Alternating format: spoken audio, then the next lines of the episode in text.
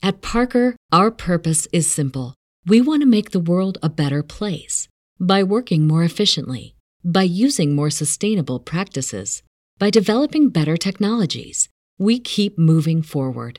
With each new idea, innovation, and partnership, we're one step closer to fulfilling our purpose every single day. To find out more, visit parker.com/purpose. Parker, engineering your success. Here in America, work is in trouble. We've offshored our manufacturing, sent away good jobs, and lost so much ability to make things. American Giant is a company that's pushing back against this tide. They make high quality clothing, sweatshirts, jeans, dresses, jackets, and so much more right here in the USA. Visit American Giant.com and get 20% off your first order when you use code STAPLE20 at checkout. That's 20% off your first order at American Giant.com, promo code STAPLE20. This is the story of the one. As a maintenance engineer, he hears things differently. To the untrained ear, everything on his shop floor might sound fine, but he can hear gears grinding or a belt slipping. So he steps in to fix the problem at hand before it gets out of hand. And he knows Grainger's got the right product he needs to get the job done, which is music to his ears. Call, clickgranger.com, or just stop by. Grainger, for the ones who get it done. Get ready, Ohio. FanDuel, America's number one sports book, is coming to the Buckeye State. And to kick things off, you can get started with $100 in free bets as an early sign up bonus. Plus, when you sign up today with promo code OhioFD, you'll be all set when FanDuel goes live in Ohio. Then you can bet on all your favorite teams in all your favorite sports with $100 in free bets. Just download FanDuel's top rated sportsbook app. It's safe, secure, and super easy to use. Ohio, this is your chance to get in on the action. Join today with promo code OhioFD. Make every moment more with FanDuel, official sportsbook partner of the NFL. 21 or older and present in Ohio. Bonus issued in non withdrawable free bets that expire seven days after FanDuel accepts its first real money sports wager in Ohio, 1 123. Unique user identity verification required. Offer ends on the go live date. Restrictions apply. See terms at sportsbook.fanduel.com. Gambling problem? Call 1 800 Gambler.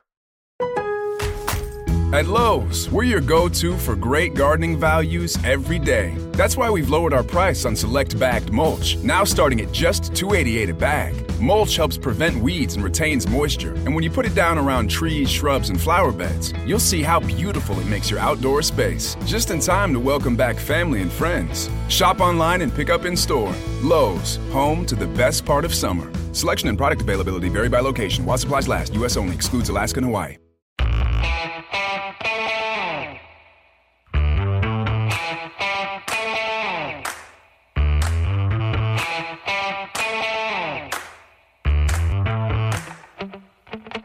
This is Ken McKusick, joined here by Football Outsiders Vincent Verhei.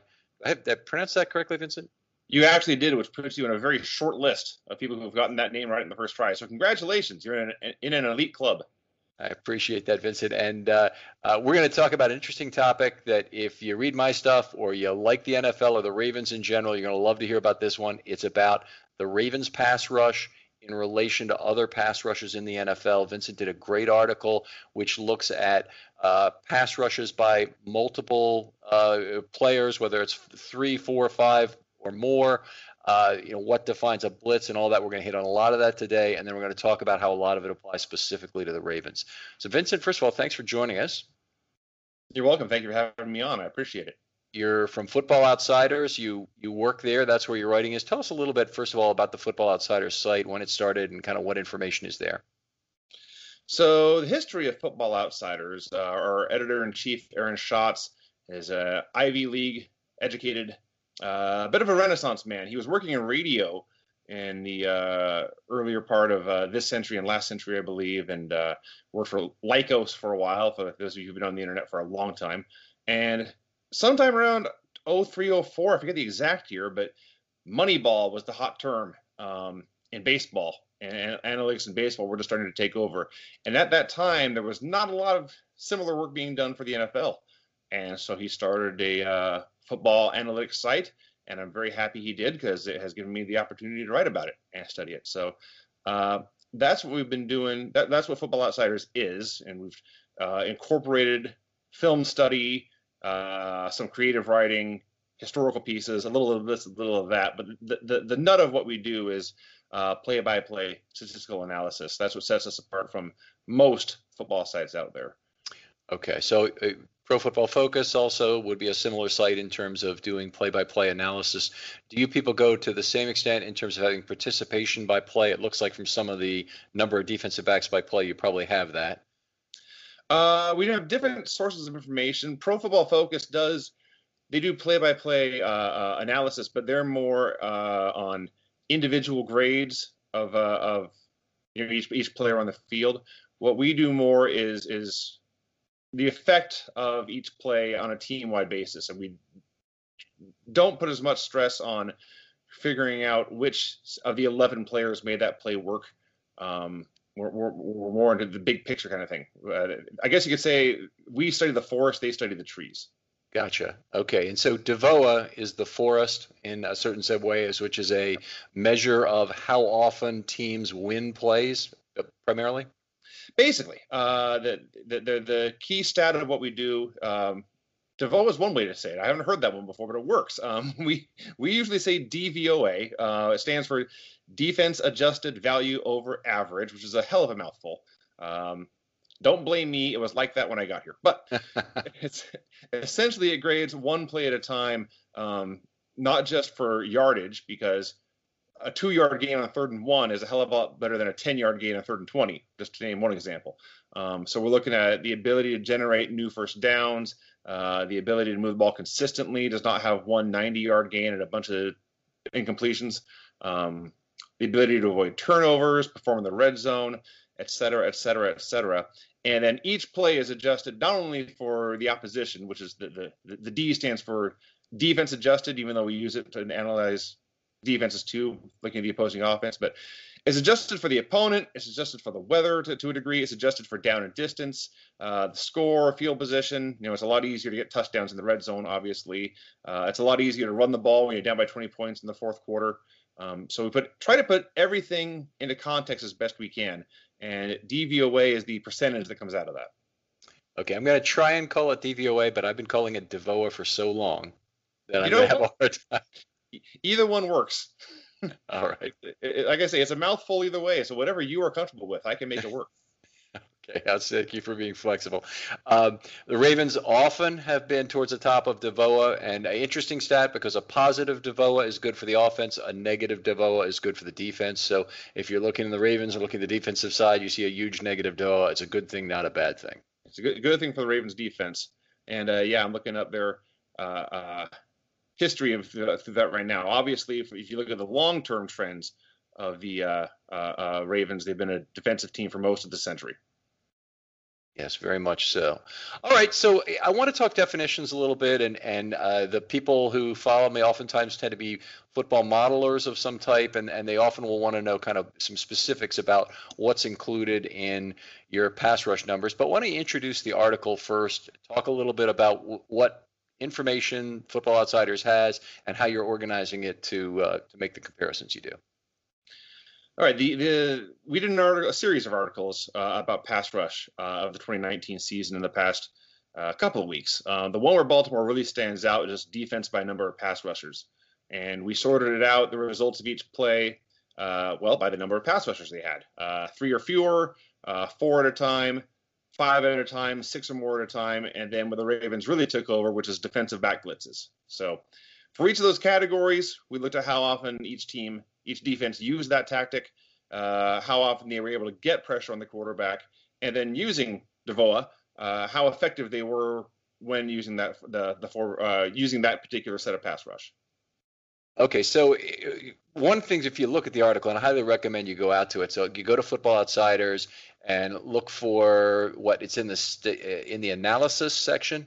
If you just go to the front page and uh, scroll down to the bottom, footballoutsiders.com is the front page. Down at the bottom, it'll say load more articles. You may have to uh, pour through that for a page or two, uh, but that's one way to do it. Um, in fact, that's the best way to find it. Or you can go to analysis and then just do stat analysis, but most of our articles fall into that category anyway.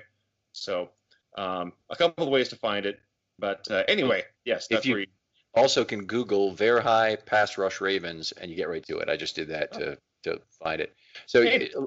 lot, lots of ways to find the same stuff. One of the really cool things about this site is interactive tables that are within the article. So you'll want to, if you want to sort by different things, and for the even for the three-man pass rush, there's the frequency and the pressure rate and the DeVoe associated with those things. You, you can you can sort by whatever you like to rank them from top to bottom. So it's really out well done from that perspective, and it's something that uh, you know you don't see, and I don't think on a lot of other sites. Well, thank you. I'm glad you enjoyed that. Uh, that's something that was our readers have been asking for for well forever, really. And we actually, Football Outsiders, got purchased by a company called Edj Analytics, based out of Louisville, Kentucky, uh, two years ago. Actually, coming up on the anniversary, and they were the ones who helped us get that set up. So I give full credit to our overlords uh, at, at Analytics. All right, very good. This is good. I was worried about you not being good on podcasts. You're funny. This is this is Okay. good stuff. Okay. Um, all right, so let's look at the at the three man pass rush. Tell us a little bit about that, where Baltimore fits in. Uh, well, the you know most teams most teams use three man pass rushers sparingly. If you've ever, uh, I'm sure everyone at some point has watched their team rush three, drop eight, give the quarterback 10 seconds in the pocket and give them a first down and curse at their TV. happens a lot of time. For most teams, it's not an effective strategy. Um, Baltimore only uses a three man pass rush 7% of the time, which is eh, slightly below average, right in the middle of the pack. Nothing special about that. They were more effective than most. Uh, Devoa of minus 37%, which is in the top five in the league for when they do, did that, although, you know, over 500 passes using that 7% of the time. That's about three dozen plays. So tiny little sample size. I wouldn't read too much into their effectiveness of that. What's most interesting is that the, the teams that use three man pass rushes a lot, it's basically Bill Belichick and his disciples. You've got the Patriots, you've got Matt Patricia in Detroit, you've got Brian Flores in Miami, and you got Mike Vrabel in Tennessee. And the one team that sticks out there, there's not an immediate Belichick connection, is, is Washington. But basically, it's a tactic that Bill Belichick has used very effectively with the Patriots over the years, uh, and his, his his the the branches of his coaching tree have tried to use it and generally have not had the same success. Okay. Now, I'm noticing that the league-wide success on the play is not good. So 16.9% DeVoe means the offense is winning a, a high percentage of those plays. Uh, can you? Is it a normalized statistic, or is this normalized over a period of years, such that you would expect uh, all pass plays to have a net zero DeVoa over either a period of years or a single year? That's a very good question and a little bit of a complicated answer. So it is normalized for every single year, but it is normalized against the average offensive play, including runs. Mhm. And since passing is more efficient than runs, pass defense will always, you know, league wide, uh, the, the the average pass defense will always be higher than average. You know, 16% is a, a, bad defense.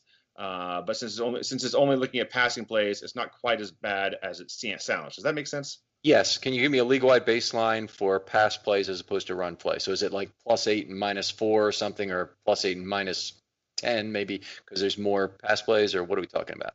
Yeah.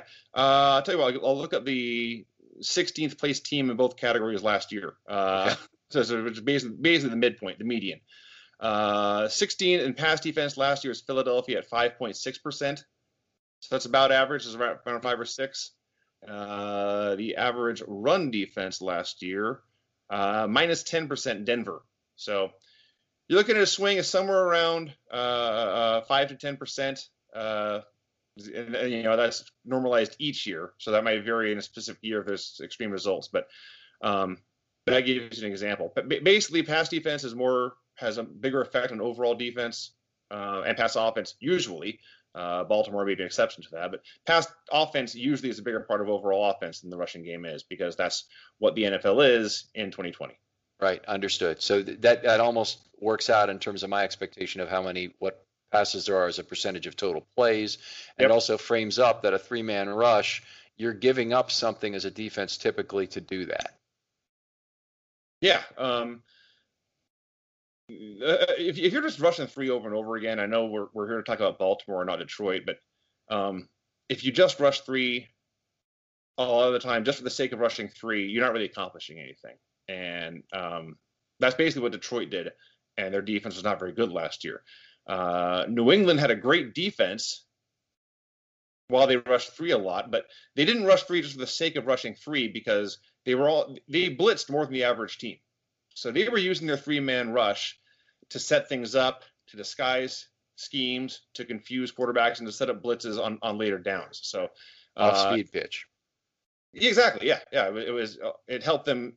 Uh, it, it, was part of a, a, grander scheme of a plan than rather than let's rush three and drop eight in coverage every down. Um, so no, the, the three man rush as a as a tool is generally ineffective. As, as we go down through these these categories, you'll see that the more pass rushers you use, um, the better it usually is for the defense. This does not mean that teams should blitz every single play. Um, you have to incorporate, you know, the element of surprise and uh, w- when is it important to take a risk versus when can you, you know, if you're up by 20 points and you give up a first down, it's. If it's inbound, you're fine with that. That sort of thing. Um, it does mean NFL teams probably don't blitz as much as they should. Right. I've I've often thought that, and in particular, and I'd love to get your thoughts on this, Vincent, that teams uh, playing with a small lead and defending a long field don't realize how important it is to take risks to get off the field, particularly against four down football. Oh, that's probably uh, that. Oh, yeah, uh, especially if it's a three uh, three point lead.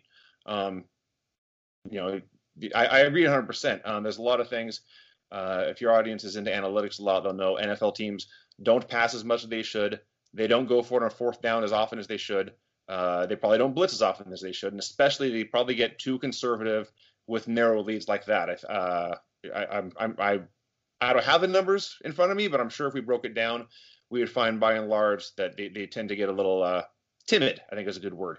Right. So, uh, and that would apply probably to both offense and defense. So, I, I, I thought, uh, you know, when when the famous fourth and two play at Belichick at his own 29 yard line failed against the Colts, that it would still usher in a new era. It really hasn't. You know, that that same weekend we had a a kneel and kick from Jacksonville where Del Rio basically said, "We don't want the touchdown. We want to wait until the final second and take our chances on the kick." Uh, you know, I thought that that would really usher in a new era of analytics being a more important part of things. That was, I think it might have been 2007 we're talking about now, but right. it's really taken many years. It's a very slow evolution. Yeah, uh, no, I agree. Um, teams have been uh, reluctant about that for a long time, and that, and that's a play where every set of numbers you would have looked at, they had a better uh, chance of winning by going for it on that fourth down than by punting. Oh yeah. Uh, and I, have tried to explain to people, you know, just because that is a particularly memorable play. Um, if they punted, Peyton Manning probably still would have driven for a winning score anyway.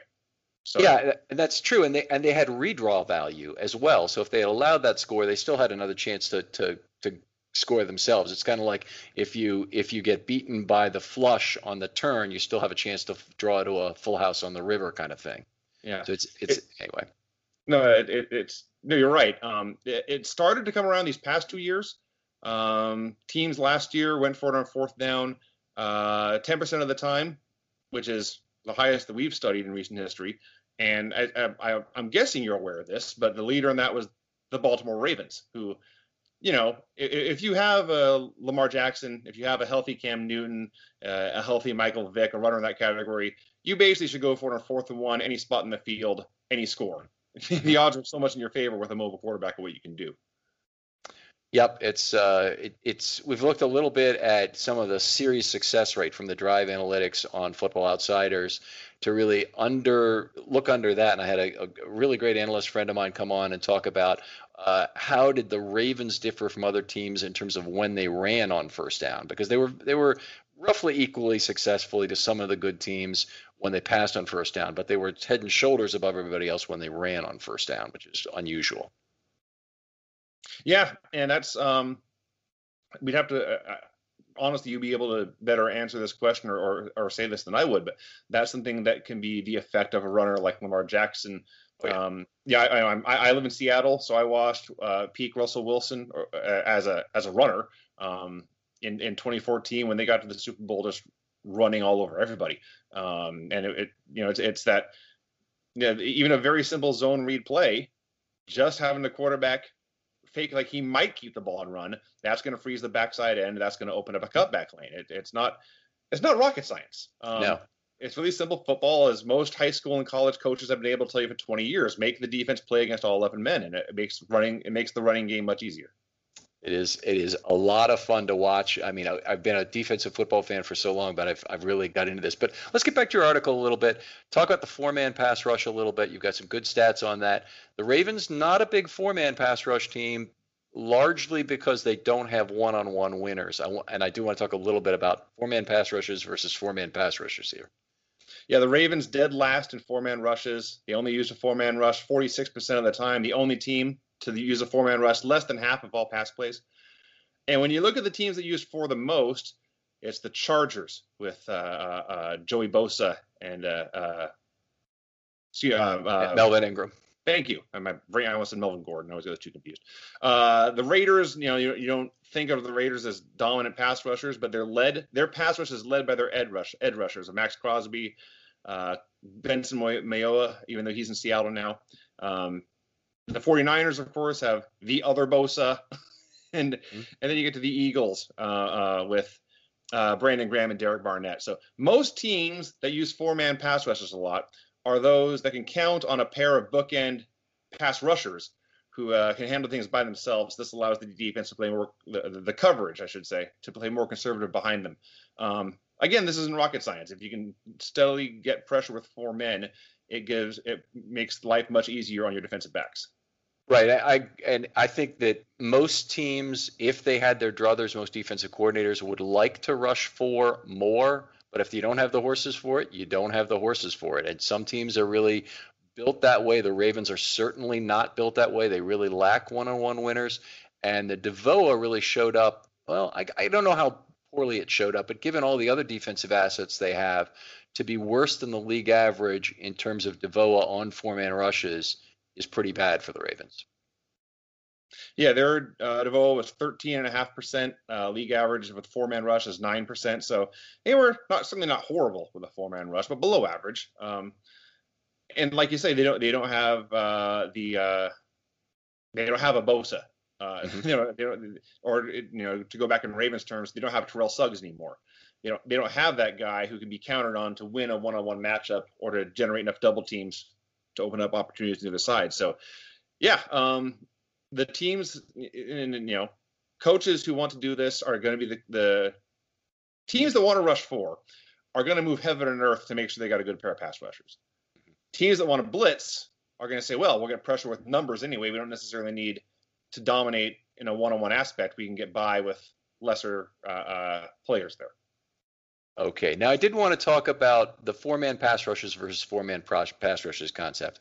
So, the way I chart it is you have the number who rush, you have the number who drop from the line of scrimmage, you have individual blitzes tagged, uh, individual stunts tagged, and then that gives you uh, the elements of, de- of deception that I count. So there's um, uh, blitzes from off the line of scrimmage. I'm defining as people who blitz from a yard and a half off the line of scrimmage. There are various okay. definition of blitz out there, mm-hmm. but uh, the most common one seems to be five plus. So is that what you guys would use normally if you're using in an article?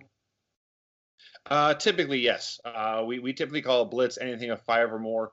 Uh, anything of six or more, we call a big blitz. Uh, mm-hmm. We don't we don't have the kind of film uh, film study data to identify different chart stunts or games or anything like that, uh, or, or ne- necessarily zone blitzes. We have, as we get to here, defensive back blitzes. Um, but uh, as far as more specifically where that, that's based on personnel. That's not based on where they line up on the field or in the staff or or or a coordinated pass rush. It's it, that's strictly based on numbers and and and, and roster. Um, so in this in this story here, we actually I actually took the time to just break it down into three categories uh, five man rushes specifically, and then six plus rushers, and then lump those two together into groups of five or more. Mm-hmm. You want to talk about the results for that? The results for that are Baltimore blitzes a lot. Uh, uh, they led the league using a five man, exactly five man rush, 37% of the time. Uh, that's not just the highest in the league last year. It was the highest uh, since at least 20, uh, 2011. Um, the Packers that year were also at 36%. So um, to be honest, we have we have data for that. Hand uh, we have data for that, but it wasn't handy when I was writing this article. So I thought, well, that's nine years. I, I'm I'm not gonna bring my back to find out. So, um, yeah. So they, the first thing was they rushed a ton. I, am sorry. You go ahead. No, I, I, the first point was that they rushed a ton with a five-man rush, but they're also very successful with the five-man rush. They were very successful with a five-man rush. Uh, minus 40%. Uh, uh, DVOA was third in the league, and you look at the two teams better than them in that category. You got New England, which only used five 23% of the time. So, you know, here's Baltimore using it more than a third. New England's just under a quarter. And then Buffalo was better with it, but he only used it 18% of the time. So those teams were effective with it in large part because the offense was less prepared because they were more rare. Um, teams knew the Ravens were going to use five man rushes and were still not able to do much with it, do much against it. Uh, they they really still couldn't stop it. And it, the scheme that Martindale has brought, he's been willing to be very extreme about it because they obviously have a secondary they can lean on in terms of getting additional uh, time in coverage, get some coverage sacks out of it. That's one thing I meant to ask you about. What does DVOA use as a time standard for a pressure? So you guys have a pressure rate here. Yes. Does that have to happen within three seconds, two and a half? What do you what do you use? That is is the quarterback. Uh, no, no, there's it's not time coordinated at all. It's just is the quarterback throwing a pass or being sacked uh, as he is being pressured. Whether okay. that takes two seconds, whether that takes eight seconds, uh, it's just passes thrown under pressure plus sacks, or and, okay. and also scrambles chased out of the pocket. Okay, so you're and and that is an important point. There is your five man rushes. The denominator for the for the plays is going to be, and I'm going to toss this all out here. It's your total number of pass plays minus any uh, spikes. I'm assuming yes, minus any plays from the one or two yard line, right?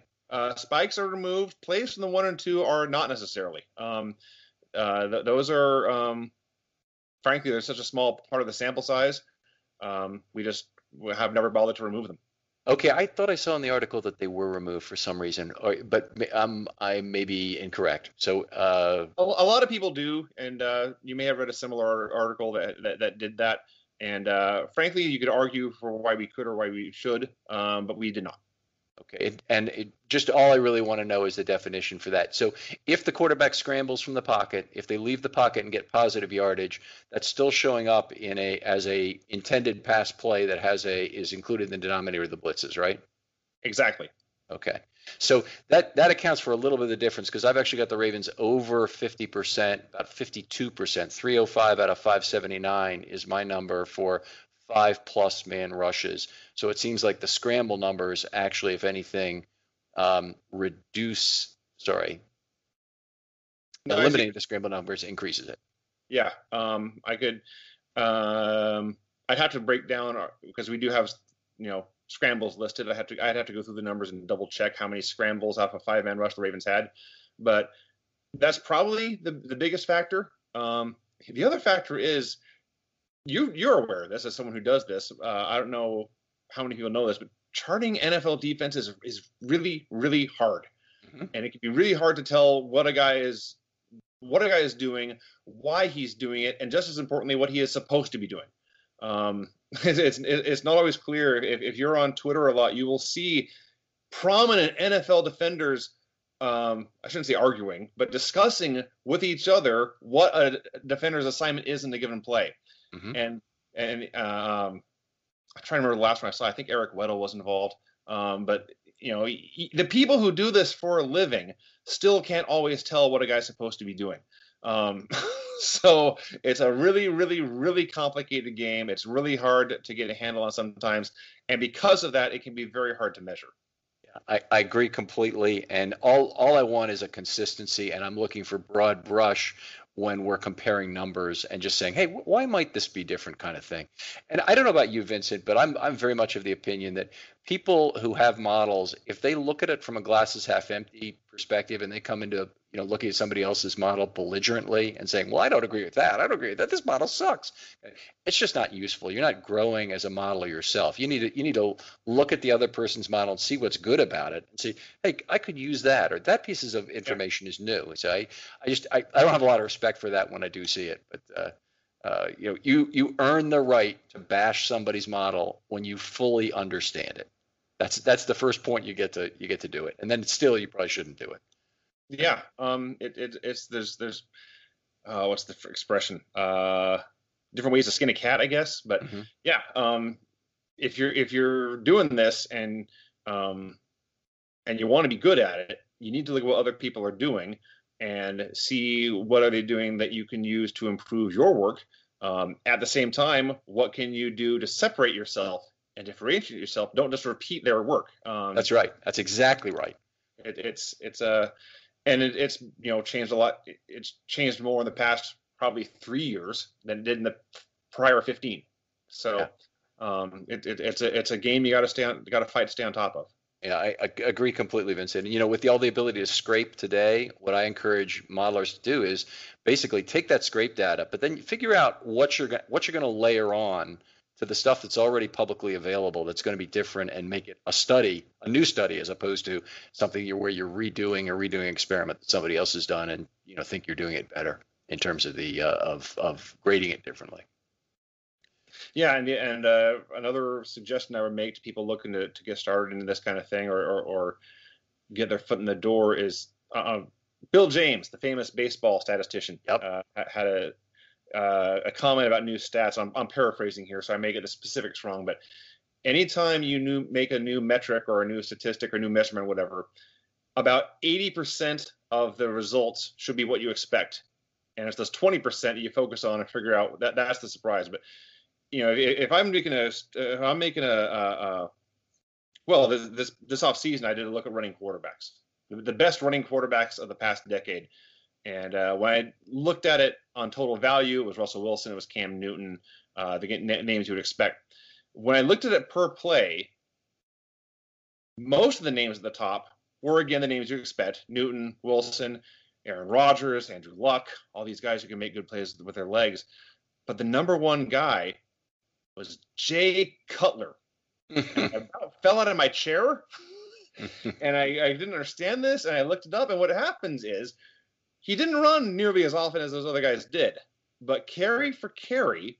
And when you take out kneel downs, that's an important part because yep. many, you know, something like 40, uh, I want to say like 40% of his official runs were two yard losses. When you take those out, when he ran, he picked up a lot of third and long conversions. You didn't realize it because over the course of a season, it's less than a dozen plays. But you add it up over the decade, uh, that's what you get. So, anyway, that's just an example of the kind of thing where um, you, that, that, that ratio of 80 20, uh, 80% should make sense, 20 should surprise you, but you should be able to explain why those 20 happened and learn from it. Yes, absolutely. I could, could not agree more with both of those observations. And you need the 80% because that kind of corroborates your feeling and validates the study for you in a sense. But yeah. then that 20% is what's is what's really cool. And you get these surprising results and you find, wow, I would never have expected that. No, believe me, I, I double and triple checked my numbers. Like, where am I making this mistake? and when I couldn't find a mistake, I, I looked at, well, what's he doing right? And basically as a runner, his results were very similar to Russell Wilson's, except they happened much, much, much less often. So that's how it worked in his case. But if I had done the same study and it had been Peyton Manning and Drew Brees and uh, who's another statue? Uh, yeah, th- those are good ones. Peyton Manning had yeah. negative yardage for the decade, and yes. that was because most of his were kneels and yeah. hardly ever left for a left the pocket for a run. Eli Manning. If those had been the names on top, then I would have known I screwed up somewhere. All right. All right. So outstanding stuff here. Let's see. What else did I not ask? I did want to have one definitional question that I forgot to ask earlier. Uh, is a is a player counted as a rusher if they only rush after the pocket is broken? So uh, that's a that's a not totally uncommon thing that there's an additional rusher who's sure. assigned to drop his own. Okay.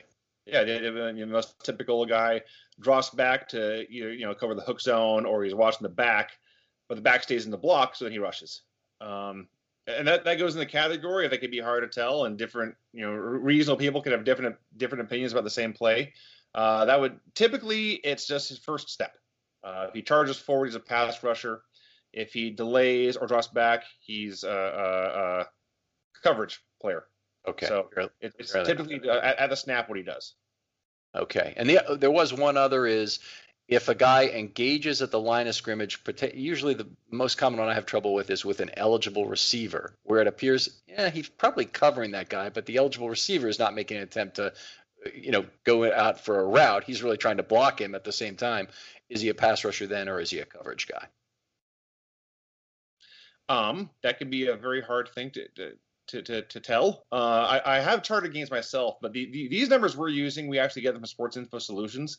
So the, the exact play-by-play definition you'd have to ask them. But I have done I have charted games. I know the kind of plays you're talking about. It is definitely a gray area and hard to tell. Um, like I say, we're usually it's usually just based on the first step. So if, for example, the the tight end fires off into the inside or uh, outside linebacker, and the outside linebacker fires back into him, and then at that point he's probably going to be counted as a pass rusher, um, regardless of what he unless he clearly drops off into coverage. Um, so um, it, it, it's a gray area and it's hard to tell, but in, in, the play you're describing, I believe he would typically be counted as a pass rusher. Okay. All right. Very good. So I didn't I didn't mean to derail this whole conversation, but, but very enjoyable nonetheless. The defensive back blitzes, though, let's talk about that a little bit and how the Ravens uh, went to work there. This is it, it's the last part of my story, but it's actually the, the biggest part of my story. And uh, as far as news goes, it, it, probably should have led the article. So the Ravens used a defensive black, uh, defensive back blitz 28% of the time. That's a ton, obviously more than a quarter of all plays. Uh, Cleveland was next at 18%, so 10% less often. Uh, the prior record was only 21%. The New York Jets in 2012, so almost a wow. decade ago, and and that record was just blown out of the water.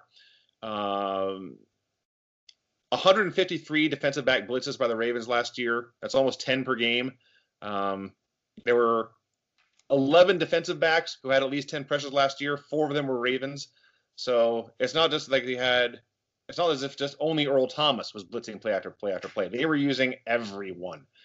Um, and part of this, you know, that it's because it's 2019. Uh, teams are using more defensive backs on the field in the first place, so they're out there more. But when you look at the gap between them and everyone else, not just last year but over the past decade, it's just massive, and it's it's what uh, it's what Martindale did, and obviously, obviously what worked. And I do have a question for you, actually, as someone who watched the Ravens game by game last year. Uh, we also count injuries. I was going to look this up beforehand, and I forgot until right now. But hmm. um, we track uh, injuries to players. Not only did they miss the game, but were they on the injury report? Figuring that even if a guy if a guy is listed as questionable, even if he plays, he's probably at less than 100%. And the Ravens were at or near the top of injuries to defensive backs last year, and still did everything the Ravens did, which is a huge testament to Martindale. Um, but my question for you is: Did those did you notice a rise in defensive back blitzes as the injuries in the secondary started to pile up? You know what? It almost went in the opposite direction this last year. So the the Ravens season for six weeks, they lost Jimmy Smith on four plays into the season or something. It was it was very briefly, very quickly in the Miami game. Okay. And they, they didn't have him back until midseason. I think he might have been an IR DTR, but he came back like week eight or nine. Um, and then they acquired Marcus Peters in week seven. So basically, it's the it's the really unusual situation where a team gets healthier in the secondary as the season goes on. Oh, okay. And, and the other situation they had is they had the big injury to Tony Jefferson, which then gave the first of all gave the uh, job to Chuck Clark, and then the green dot went to Chuck Clark one week later, and he was really one of the very dominant defensive players. So you know the Ravens secondary not only got got better in terms of recovering from injury, but the loss of Tony Jefferson actually ended up being a disguised benefit because Clark was so good. You know, Tony was a was a terrific player, but um, he just he didn't have it in in 2019, and, and Clark was a lot better. Yeah, and to, just to double check my own numbers here, yes, B- Baltimore was number one in uh, we call it adjusted games lost, but mm-hmm. they had the most adjusted games lost in the secondary, and the next two teams were the Dolphins and Falcons they were not good defenses last year. Very good. So the, the, total defensive games lost for the Ravens uh, uh, were how many? Uh, at the let me look DB. up. Uh, bear with me. Uh, 44 in the secondary. Uh, on defense, da, da, da, total defense we have scroll, scroll, scroll. Totals. There it is. We have them with a total of Oh, 59, which was a distant second to the Jets, but still second in the league. So they, uh, were, they were beat up on defense. And that's that's certainly not the way I would have described the season. I would have described themselves as kind of having a horseshoe up their rear end in terms of not being injured because the players they lost, um, you know, some of those were not terrible losses, honestly. They lost Pernell McPhee, so they lost him for a fair amount of time. That really hurt. Um, and they lost Jimmy Smith, but they got him back right when they were, you know, winning. Uh, and they lost Tony Jefferson, which actually probably helped, honestly. So uh, that's well, we a lot of their total games lost. Yeah, I wrote this. This is months ago. I wrote this. So I'm looking back over it now. Um, Tavon Young missed the entire year with a neck injury. Oh yeah. Uh, so he might have been the slot corner. Um, DeShon Elliott missed 10 games with a knee injury. Um, and then you know talked, talked about Jimmy Smith and and and and, and Tony Jefferson. So um, yeah, it's it's for, for for the secondary, it's a ton. Um, and as you say, dude, you know the the trade for Marcus Peters covered up a lot of those injuries, and uh, uh, the the Clark's performance covered up a lot of that. But um, that's interesting because most teams, most most observers of a specific team will usually tell you, "Oh, we had bad injury luck last year," mm-hmm. and that's why we started doing this is to just find out, you know, which teams actually did. Um, so it's unusual to me that you actually have the opposite perspective and not realize a team was as injured as it was. I, I, you know, Tavon is one of the ones that I'd put a, put aside. Uh, he's so good, and he actually ha- uh, hurt the Ravens more his injury because it forced Humphrey into the slot, where I think he's less effective than being on the outside. So it's it, it really was it had a multiple you know domino impact on the Ravens defense. I just kind of forgotten about the injury, but you know in terms of the in season injuries, uh, yeah, I mean it did, it really they really didn't hurt the Ravens. They certainly didn't hurt them defensively in general. The, the, the Ravens had a remarkable year across the board, all three levels, oh, yeah. in terms of rebuilding the defense on the fly. So they they flushed their entire inside linebacker corps after week four. Never heard of a team doing that. Went to the street, got two guys. Martindale folded them right into the defense, and they were both very effective, Bynes and Fort. And and they got two new nose tackles and had four active nose tackles on the roster for some game, some games at midseason. Those guys jumped in and were very good, particularly Domata Peko. And uh, uh, they also had another outside linebacker, Jihad Ward, they picked up off the scrap heap who became an important part of their run defense. So, you know, they, they had a great season of of general managing on defense. Yeah, and they, you know, it's you know the Ravens. They've been one of the best run teams the past decade or more. Um, I'm looking it up right now. We got their numbers on personnel usage um, from last season. This is, these numbers are from Football Outsiders Almanac, which is available at footballoutsiders.com or on Amazon right now in hard copy. Uh, but they were Great book, by the way. And I thought you guys were calling it something different now. You had to drop the football almanac or whatever. But it's still uh, called the almanac. It had an old name. seven Prospectus. Um, it, it, used to be Pro Football Prospectus, and uh, we were working with the Baseball Prospectus folks, and that's ancient history now. Um, Pro Football. Uh, excuse me. I almost said it again.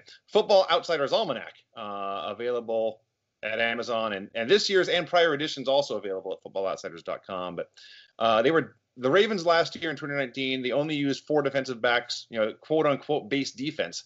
They mm-hmm. only used that 9% of the time, which is last in the league. And they were in dime personnel 44% of the time, which was second most. So, you know, that's, one of the reasons. That's slightly different from what I have, but not material. The 10.6% dime, they yeah. have 40, 42.2% dime or quarter. Yeah. They played a fair amount of 70, but not a lot, 3.9%. But the but the uh, uh, 42.2% by far the highest in Ravens history. The highest yeah. previously was 34.5 in 2000. And one other, it just occurred to me, one other reason there might be a, these minor discrepancies in our numbers. We we count uh, defensive pass interference penalties. We essentially count those as completed passes. So that I don't know how you treat those. I well, uh, I exclude uh, kneels, spikes, uh, special teams plays resulting in a run or pass, and that's really not a defensive formation, so you don't have anything to go on, and uh, penalties that are accepted. So those those plays are out of there, and the reason is I want to match to the total within the game book very right. easy and simply. So that's a that's the reason I do it.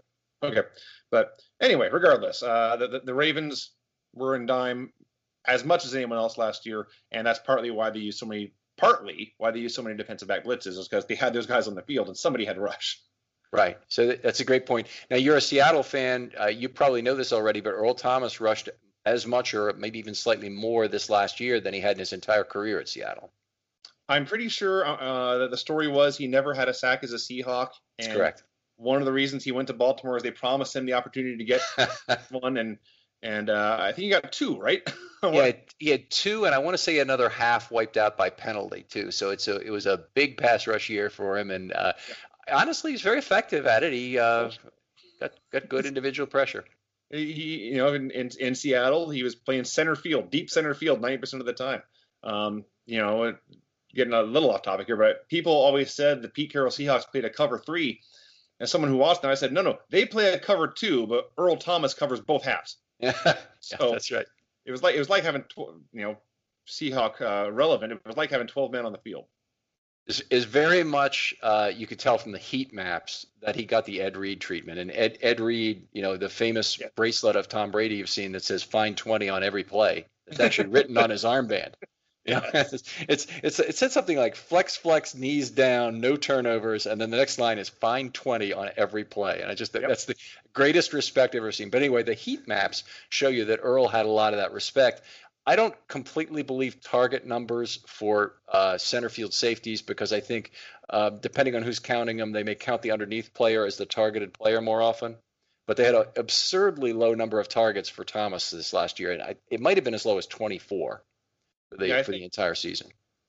I think we that kind of safety. Um, it, it, depends on the team and the scheme. If you've talked, you know, some teams uh, uh, do play a lot of man coverage, and then they're reliable. Um, for the, for the, what the Seahawks were doing, uh, individual targets were not nearly as relevant as targets to certain areas of the field. And they had whole years where they gave up like two or three completions to the deep middle, all 16 games. Um, so that, that's how they used him, and it was very, very effective and uh, and he went to, to Baltimore for assorted reasons, and it was very effective there in a, in, a, in an entirely different role. But I'm I'm not surprised that he, he's you know he's a football player. He's going to be good at pretty much everything. Yeah, we're uh, very happy to have him. Obviously, there's some there's some debate over how just how great he was. There's some, there's definitely some observable speed loss, I think, from him. Uh, but uh, but still, definitely throws a black cloud over the deep middle of that field. A lot of fear there in terms of opposing quarterbacks and their willingness to throw there. It's it's extremely useful, obviously, to yes to have that. good, good to have him. uh, I've enjoyed this tremendously, Vincent. I'd love to have you on again someday about another topic. I, I will keep an eye out for your articles and uh, and give you a call. I did want to talk a, a, a, a, little bit, but we'll save it for another time about some of the uh, uh, variations of um, uh, deception that are used by Martindale. But we've kind of woven in some of that to, to what we've talked about. I did maybe I'll mention one. The Ravens this this last year, very unusual team in that they have two very adept coverage linebackers playing on the outside on passing downs in Bowser and Judon. Neither of them is a, is really a one-on-one pass rush winner, as I would term it, a fast one-on-one winner. Judon, decent number of sacks, fourth in the league in quarterback hits, but but he's really a, a, a it takes time for him to get home. Uh, those Martindale made a living with having one or both of those guy, drop guys drop to cover, and that allowing other pressure to come from other places and develop pressure quickly. Mm-hmm. So I know that you guys look more at the at the overall play, but I just want to make the point that there are four man rushes and there are four man rushes. So you can rush four and it's a vanilla four, what I would call a four zero chart as a four zero with no elements of deception, or you can you can run a 4-2 where your two edge rushers are dropping off and then you're rushing the slot corner and another guy from inside linebacker and you're really overloading one side and it's it's a lot more effective. And so I, I, while I, I always appreciate looking at pass rush by numbers, I, it, my opinion is that it's subtly more important probably to have what your elements of deception are. The Steelers are big in this too, in terms of yes. of having four man rushes that include zone blitzes and whatnot. No, I, I agree, um, and, and, that's the kind of thing that if I was going to look at, we have access to the past coverage numbers of players like Judon. I could I could look that up and and you know we, we could uh, figure out well, which teams are, are, are which teams are using four man rush, but also using unusual four man rushes. Uh, one of the numbers we track is just we, we split uh, uh, sacks up by uh, edge rushers, interior linemen, and what we call second level sacks, which is inside linebackers and four three outside linebackers and defensive backs. And obviously, okay. the Ravens were number one in that category. Um, so that right there tells you, uh, you know, uh, well, Ravens are a bad example because they blitzed a lot. But I could go through here Uh, if I had the time and find a team that ranked high in second level sacks, but still use a lot of four man rushes. And that might be a team that, like you said, they're, they're relying on deception more than they are on simply winning one on one matchups. All right. Well, Vincent, appreciate having you on as a guest here. Folks out there, make sure you go to footballoutsiders.com. Look for Vincent's work, but also just read their other stuff because it's a fantastic site. Lots of good information, drive statistics, DVOA reports on a weekly basis. I love the playoff odds there as something that uh, you know is is an interesting model behind it. A lot of people now have some feature like that on their site, but the Football Outsider is kind of the granddaddy of having that. Yeah, and I'm going to plug uh, the, the, two things I contribute to during the season, which is hard to believe, is apparently, as best we can tell, going to be just around the corner.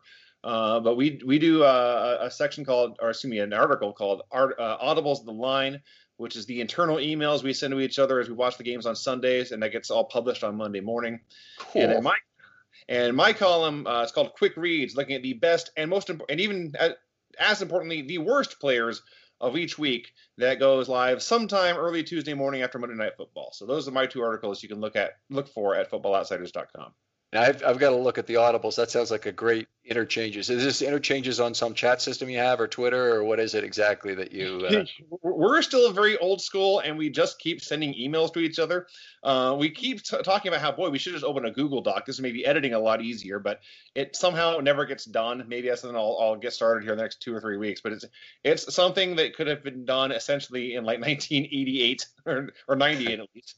Um, but it, it, it's basically a group live blog, and it's the kind of thing when I'm writing. You know, I wrote the Rams and Seahawks chapters for for for the almanac this year, and one of the things I did was go back and read the audibles thread for for each of those games, and uh, just to remind myself how the season went and how things looked at the time. Um, so you, you, you, I learn a lot from it, even in hindsight, and and you know, hopefully your uh, your listeners will too. All right. All right, Vincent, terrific having you on here. Anything else to plug? Uh, Twitter handle? Uh, you can follow me on Twitter. It's complicated. I need to change this as I have in the past five years, but it's at FO underscore V Verhei. as, as my friend says, it sounds like a password, but FO as in Football Outsiders, V as in Vincent, Verhei as in my last name. So uh, you can find me there. I uh, write about football for Football Outsiders. Uh, for fans of professional wrestling, I also cover that for F4WOnline.com, doing three podcasts a week for the Bryan and Vinny Show. Uh, I don't know how I fell into this life, but it's it's what I do. that's very cool. No, that's it. That's an interesting second sidelight there for the with the pro wrestling stuff.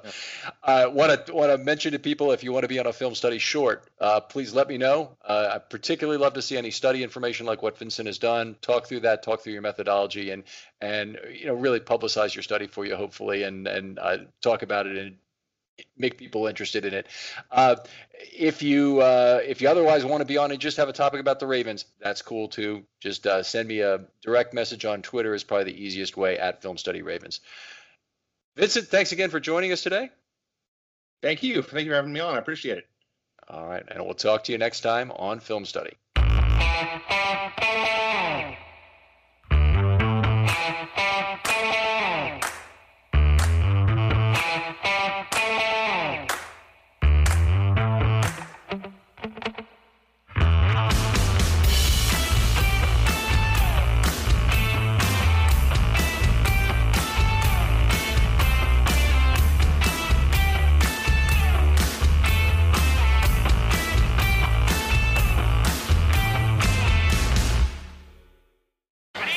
Birdland Sports. For fans, by fans. Find more great shows like this at birdlandsports.com. Introducing the Lowe's List for Innovation. While our aisles are filled with innovative products, we've selected our favorites just for you. Like the exclusive Whirlpool washer with industry first 2 in 1 removable agitator. We love this washer because you can customize any load. And with other smart features to streamline your laundry routine, this product is a must have for families. Shop the full Lowe's list of top picks at Lowe's.com. Lowe's, home to any budget, home to any possibility. U.S. only. This is the story of the one. As head of maintenance at a concert hall, he knows the show must always go on. That's why he works behind the scenes, ensuring every light is working, the HVAC is humming, and his facility shines. With Grainger's supplies and solutions for every challenge he faces, plus 24 7 customer support, his venue never misses a beat. Call click grainger.com or just stop by. Granger, for the ones who get it done. When you need mealtime inspiration, it's worth shopping Kroger, where you'll find over 30,000 mouthwatering choices that excite your inner foodie. And no matter what tasty choice you make, you'll enjoy our everyday low prices, plus extra ways to save, like digital coupons worth over $600 each week. You can also save up to $1 off per gallon at the pump with fuel points. More savings and more inspiring flavors make shopping Kroger worth it every time. Kroger, fresh for everyone. Fuel restrictions apply.